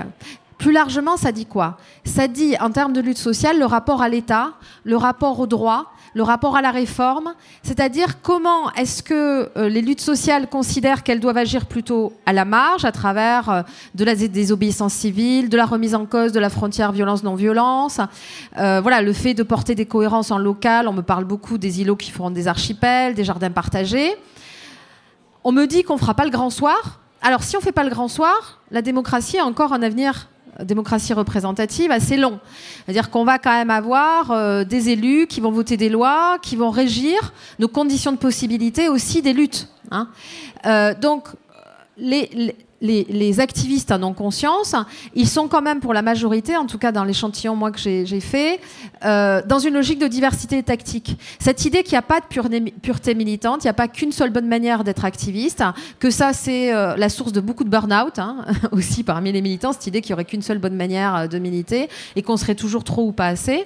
Donc c'est vraiment la question de la diversité tactique. Et dans cette logique de diversité tactique, soit au sein d'un même collectif ou chez un même, une même activiste ou un même activiste, on peut avoir des moments dans sa vie où on sera plutôt sur du plaidoyer ou plutôt sur le fait de se dire oui, j'ai une voix à porter, de pouvoir euh, modifier euh, une, euh, la gestion de la cité, soit coll- euh, au niveau local, municipal, soit au niveau euh, des, législatif. Mais en même temps, je veux aussi faire de la désobéissance civile, ou à un moment donné de ma vie, j'ai fait de la désobéissance civile. Voilà. Donc je pense que plus largement, c'est à la fois comment les partis politiques... Ils, ils continuent ou ils, ils, ils, ils deviennent des lieux de portage d'idéologie, de discussion sur ces enjeux, et le fait de pouvoir les porter réellement euh, dans les traductions à travers les lois, hein, euh, c'est quand même ça, ou dans la vie locale, dans la gestion locale. Et comment aussi les activistes des luttes sociales, ils sont à la fois avec l'État, contre l'État, à côté. Voilà. Donc, il y a, y a tous ces enjeux qui sont posés quand on parle de la position et de la place aussi des activistes par rapport aux élections, par rapport aux partis politiques. Les partis politiques, c'est des organisations, comme les, les collectifs deviennent rapidement des organisations. Bien sûr qu'il y a des enjeux de pouvoir, mais il y a aussi des enjeux de pouvoir dans le milieu associatif ou même dans l'activisme plus fluide. Donc ça... Sur le rapport à la structure, à l'horizontalité, enfin, je pense que c'est important d'être lucide aussi sur ce qui se joue. La question, c'est pourquoi faire ? Voilà. Euh, pour quelle efficacité ? On parle beaucoup d'efficacité, mais pour porter quoi ? Pour... Et, et malheureusement, le sujet, c'est souvent pour porter qui ? Et c'est ça qu'on est en train de discuter. Euh, et comme, comme le disait Dolores, Dans, un, dans, des, dans des partis qui se disent justement porter des idées, déconstruire ce modèle-là, la question de l'exemplarité, elle se pose de manière beaucoup plus forte. Euh, et la difficulté de mettre en cohérence et de porter une, de la politique qui ne soit pas euh, des reproductions euh, voilà, de, d'une élite euh, euh, qui est en plus une élite très peu conforme à, à, la, à l'inclusivité ou euh, voilà, à l'émancipation qu'elle serait censée euh, porter. Donc, voilà, je pense qu'il ne faut pas idéaliser ni les luttes sociales, euh, ni diaboliser les partis politiques. Il y a des enjeux de pouvoir des deux côtés. La question, quelle est la place qu'on fait à la politique? Est-ce qu'on veut toujours porter de la démocratie représentative? De quelle manière, en articulation avec de la démocratie délibérative, participative, mais aussi avec des luttes beaucoup plus spontanées? Moi, ce qui est, ce qui est ressorti quand même dans ma recherche, c'est qu'aujourd'hui, on est dans, dans une logique de radicalité très forte. C'est-à-dire que les inégalités, les injustices, elles sont portées, elles sont dénoncées à travers leurs causes, leurs racines, pour des raisons qui sont des raisons, bien sûr, idéologiques, de compréhension des enjeux, mais aussi d'efficacité. C'est-à-dire que pour arriver à les déconstruire, il faut les questionner et, en tant que structurelles. Il y a ça, mais il y a aussi l'attachement à la fluidité. C'est-à-dire cette idée que, et c'est pour ça que les partis politiques, ils ont du mal à, le, à, le, à la fois à le comprendre, à l'entendre et à l'intégrer.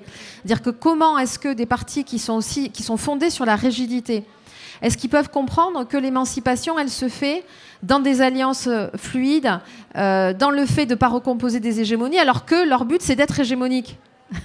On le voit bien, là, c'est la lutte pour l'hégémonie à gauche qui s'est jouée.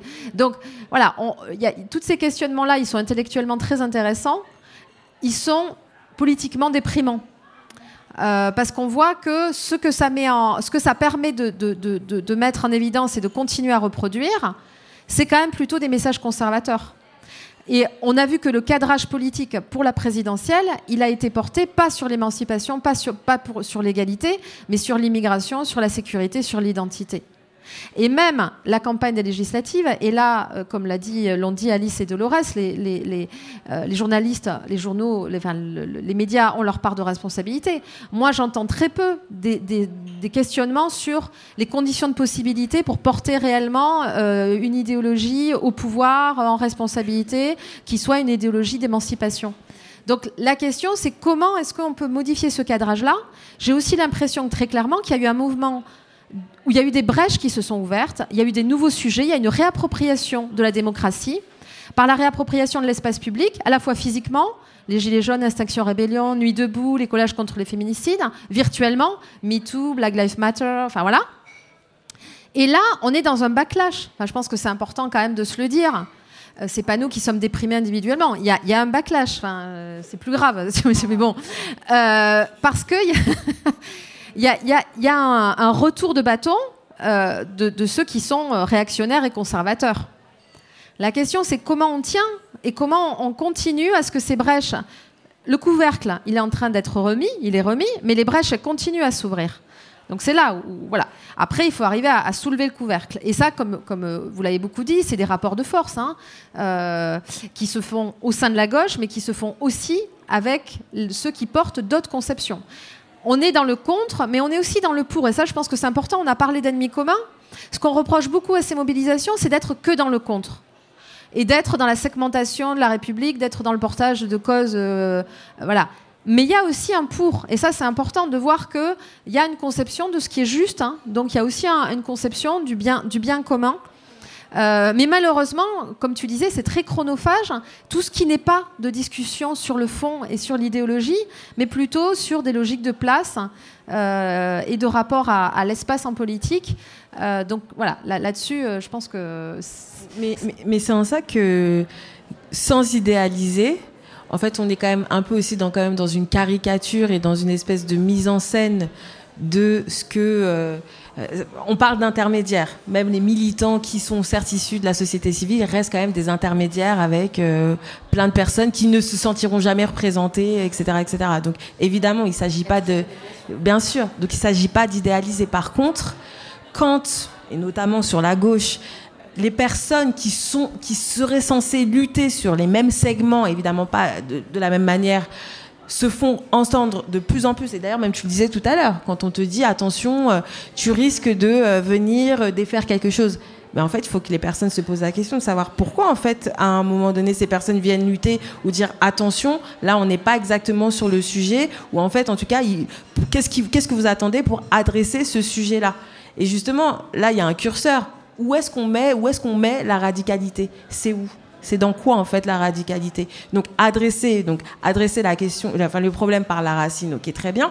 Mais qui, qui, enfin, les personnes ensuite sont après très vite quand même très concrets. Bon, il y a du, du militantisme comme ça euh, évaporé, mais on est quand même, et justement parce qu'il y a une obligation médiatique donc de concrétiser des choses, un article ne se fait pas, enfin on ne dit pas tout ce que des analyses du monde diplomatique. On va lire un reportage, on va lire une analyse, une enquête, c'est très concret. On n'est pas sur... Euh, voilà. Donc où est-ce qu'on va aussi placer la radicalité ?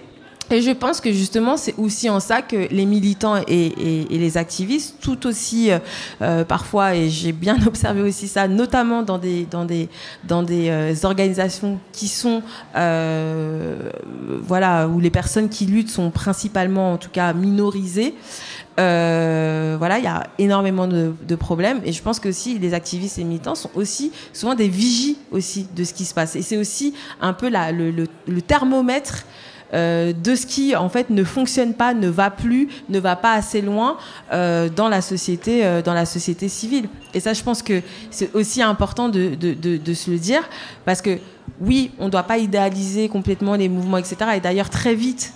Souvent, c'est d'ailleurs c'est ce qui est drôle, c'est que les Gilets jaunes, on les a pas, on les a pas idéalisés euh, très très longtemps. Hein. C'est marrant.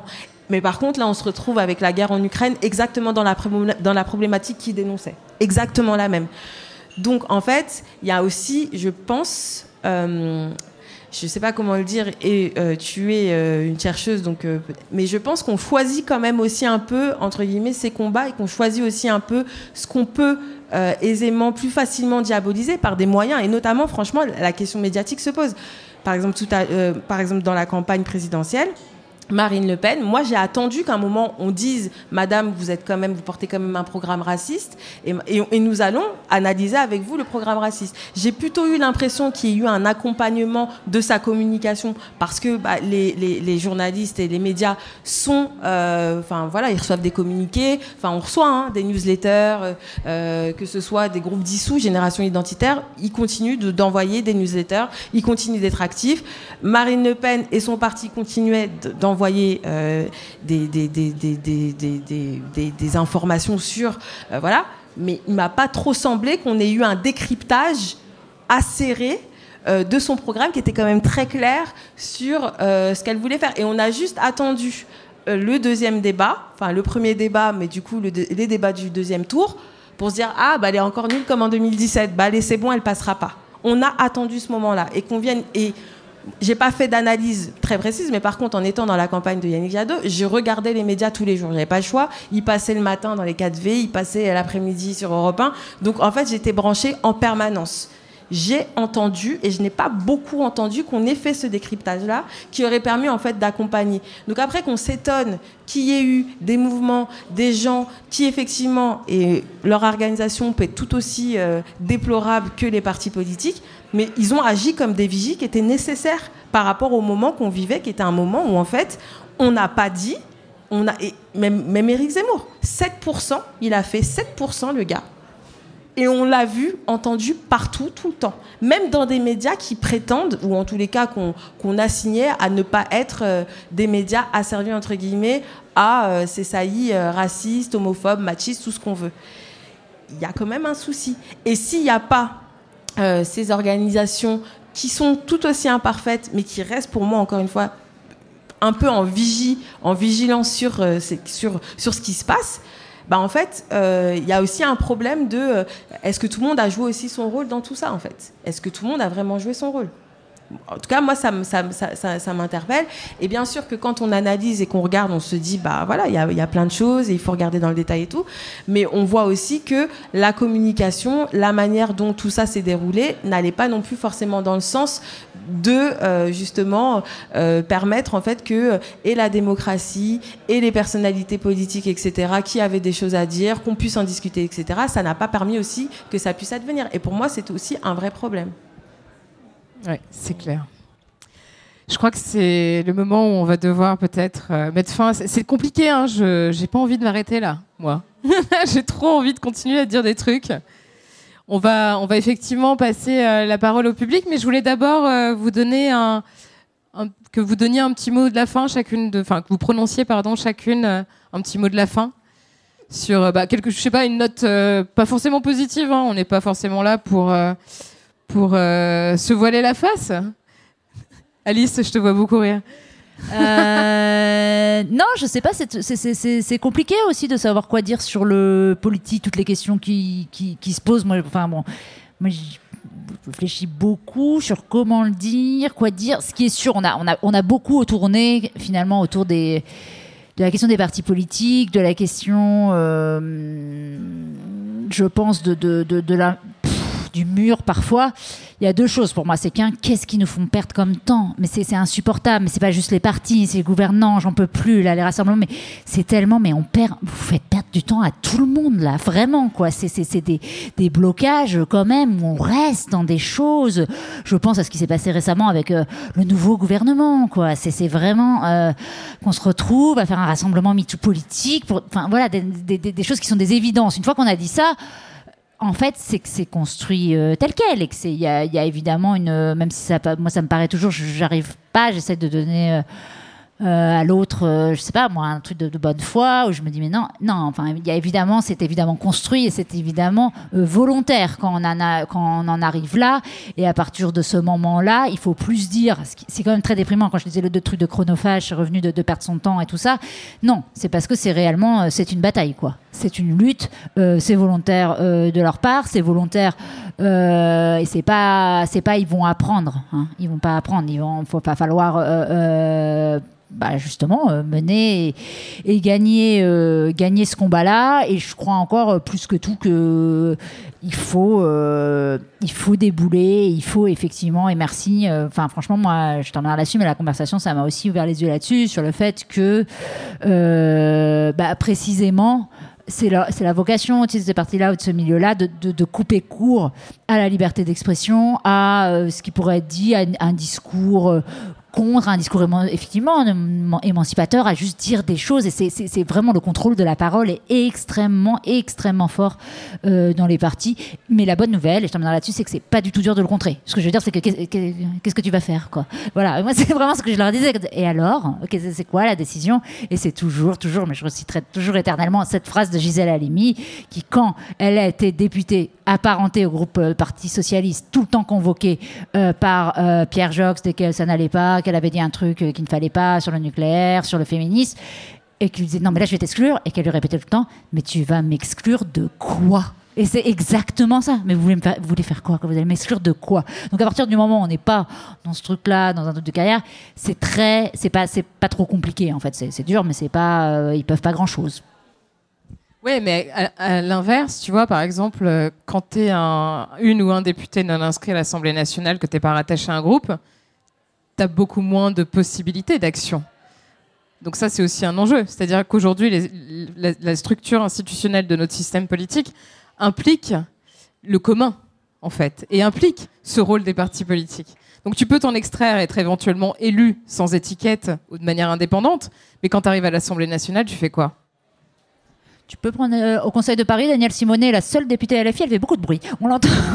On l'entend. Oui, faire du bruit, mais... mais euh...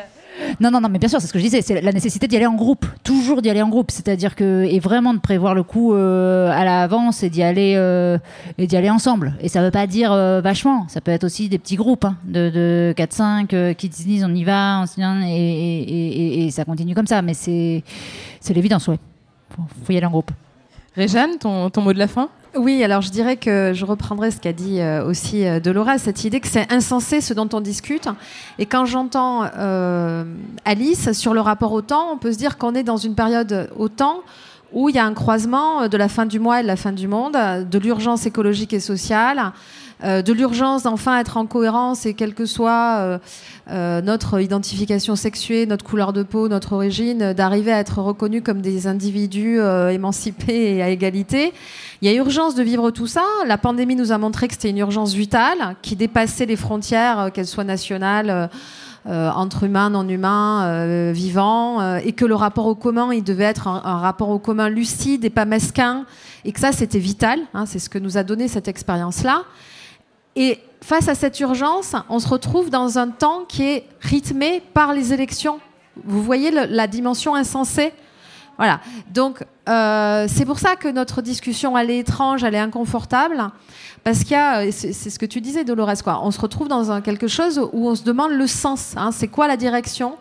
Euh, c'est Hannah Arendt qui, la politique a-t-elle encore un sens, hein, euh, donc ça c'est, c'est, c'est des écrits posthumes, et vraiment a-t-elle encore un sens au sens de direction, au sens de signification?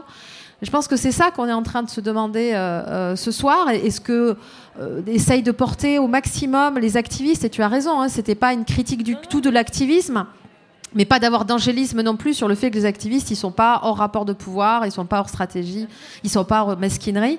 Mais pour autant, bien sûr, qu'ils sont essentiels à, au fait de porter du sens, la signification et de la direction. Donc euh, voilà, je, je trouve que le, le, ça, en tout cas, peut-être qu'il y a quelque chose d'assez contemporain, parce qu'on est toujours en train de se demander ce qui est nouveau, ce qui est pas nouveau. C'est le sentiment d'urgence. D'un sentiment d'urgence qu'on a vécu de manière existentielle dans nos corps, euh, en particulier à travers la pandémie. Et face à ce sentiment d'urgence, on a un rythme qui est complètement décalé. Voilà. Donc moi, ce que j'ai vu chez les activistes, c'est que la réponse, c'est une réponse qui, à la fois, porte du temps long, qui font des recours juridiques. Je trouve que la jurisprudence du Conseil d'État, suite au recours de Cédric Herrou, qui reconnaît la fraternité comme un principe à valeur constitutionnelle, elle est belle, même si pour moi, ça ne serait pas fraternité qu'on devrait avoir, mais solidarité, parce qu'elle permet concrètement, et ce que tu disais, les idées, c'est du concret, c'est de la vie. Ça permet concrètement à ce que des actes de solidarité ne soient plus réprimés, hein, euh, que vous puissiez plus faire de la prison, euh, à avoir des amendes, parce que vous êtes solidaire avec quelqu'un qui n'est pas euh, de la même nationalité que vous. Donc, on voit là, à travers euh, ces actes-là, que le droit, et sur l'affaire du siècle, c'est pareil. C'est... c'est Il y a, il y a un, un investissement très fort des activistes sur le droit, donc qui demande quand même un, plus, un peu plus de temps long, avec cette idée que ça, ça porte du, de la norme qui est efficace. Euh, donc voilà, donc le, le rapport au sens du politique, je crois qu'on est en plein dedans, et le rapport au temps, il est, il est central. Euh, mais quand je vois, moi, tout, toute cette force de l'activisme, malgré la dimension insensée de ce à quoi il se confronte, je me dis que voilà, on, on, on avance, et il y a une véritable direction. Merci Réjane, et enfin Dolores. Bah, c'est vrai qu'on a parlé euh, des élections législatives euh, plus du côté des politiques, euh, des partis. Mais en fait, on parle, je trouve, assez peu des citoyennes et des citoyens qui ne sont pas forcément activistes ou militants. Parce que c'est vrai qu'ils représentent presque en soi un, un corps euh, à côté euh, de, de, des partis, et cetera. Mais je pense que c'est quand même... Euh, enfin, on parlait de qu'est-ce qui est contemporain, qu'est-ce qui est là. Moi, pour moi, ce qui joue, c'est aussi ça. C'est-à-dire, peut-être, est-ce que, euh, avec tous les enjeux qu'il y a, qui ont été posés, effectivement, il y a les Gilets jaunes, là, il y a la guerre en Ukraine, on peut pas faire comme si elle ne nous impactait pas, même si, voilà, sachant qu'il y a d'autres guerres qui nous, enfin, qui devaient nous impacter autant et qui nous, ne nous ont jamais autant occupés et impactés. Il faudrait se questionner de pourquoi, mais on sait déjà la, la réponse. Mais en tout cas, Euh, peut-être que là, il y a une émergence aussi, euh, enfin en tout cas une réémergence, en tout cas je, je, j'espère, et, et je pense que c'est à observer euh, parmi euh, bah, notamment les médias, parce que je, j'observe avec euh, peut-être, euh, peut-être que vous m'avez trouvé dure, mais je, je, je, je reste persuadée que c'est aussi euh, euh, leur rôle euh, que de, que de, que de, que de, de permettre à, à, à ça, de, de, en tout cas d'être vu et d'être, de dire voilà que ça émerge.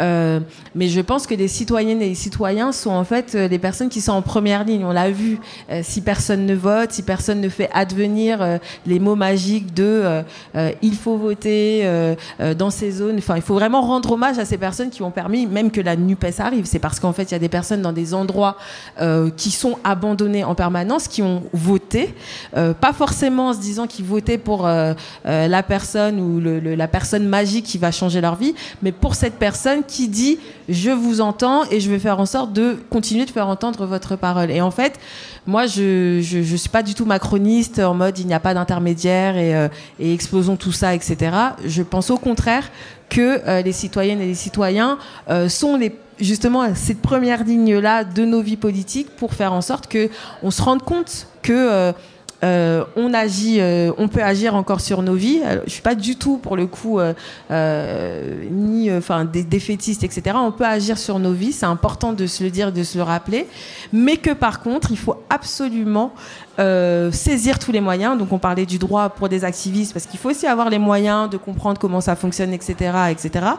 Mais de se rendre compte qu'il y a des moyens pour euh, demander à nos représentations, euh, donc euh, je parlais tout à l'heure du jour un, mais le, après le douze, après le dix-neuf, enfin, surtout après le dix-neuf, euh, à partir du premier juillet, ils vont changer, ils vont nous annoncer des nouvelles mesures, et cetera. Mais de, de, de qu'est-ce que, comment en fait on regarde en fait le travail qui est fait en fait. Parce qu'en fait, il s'agit de notre représentation, donc c'est nos vies en fait qui sont impactées. Donc, c'est-à-dire la question même du politique, euh, comment les citoyennes et les citoyens qui ont été, euh, la Réjane le rappelait, assez malmenés, et cetera. Euh, les militants aussi qui font face au backlash, donc tous ces intermédiaires-là. Mais comment en fait les citoyennes et les citoyens, euh, on s'empare en fait de ce qui nous est donné, parce qu'en fait, il s'agit de nous, de nos vies, de, du climat, de nos enfants, euh, des crèches, et cetera, et cetera. Et de comment en fait, on, on peut-être qu'il y a un jour un aussi là-dessus. Comment, en fait, peut-être les gens vont recréer des nouveaux espaces qu'on n'a plus. Enfin, en tout cas, je trouve, si on regarde les médias et euh, effectivement cer- certains groupements associatifs, on n'a plus forcément la possibilité de dire euh, ce qui nous dérange, ce qu'on aimerait. Voilà, il y a la résurgence encore de ronds-points à quelques endroits, mais voilà, ça reste quand même une certaine forme. Euh, comment, en fait, on, les personnes vont se réemparer, en fait, de cette... Euh, de leur vie en fait, et du coup de cette parole, euh, est-ce qu'ils vont la rendre publique, est-ce qu'ils vont la médiatiser, est-ce que voilà, euh, ça moi c'est ça qui me qui m'intéresse beaucoup, parce que je pense que c'est aussi là que va se jouer euh, le rapport de force dont parlait Alice tout à l'heure, euh, rééquilibré, c'est-à-dire à côté des associations, à côté des partis politiques, à côté aussi de tout ce qu'on voit aussi euh, de l'étranger qui nous intéresse, qui nous fait peur, et cetera. Cet élément-là qui n'est pas manquant, qui est là, puisque c'est nous qui allons voter, et cetera. Mais comment on, on s'empare de ça pour, pour rentrer aussi, re-rentrer dans ce rapport de force et faire en sorte, au lendemain des élections législatives, que la députation, en fait, euh, bah, nous aide vraiment à améliorer nos vies. Moi, c'est ça qui m'intéresse. Bah, c'était un très beau mot de la fin. Merci, Dolores. Merci à toutes les trois. Merci, Merci à vous. Merci, Léa. Avec plaisir.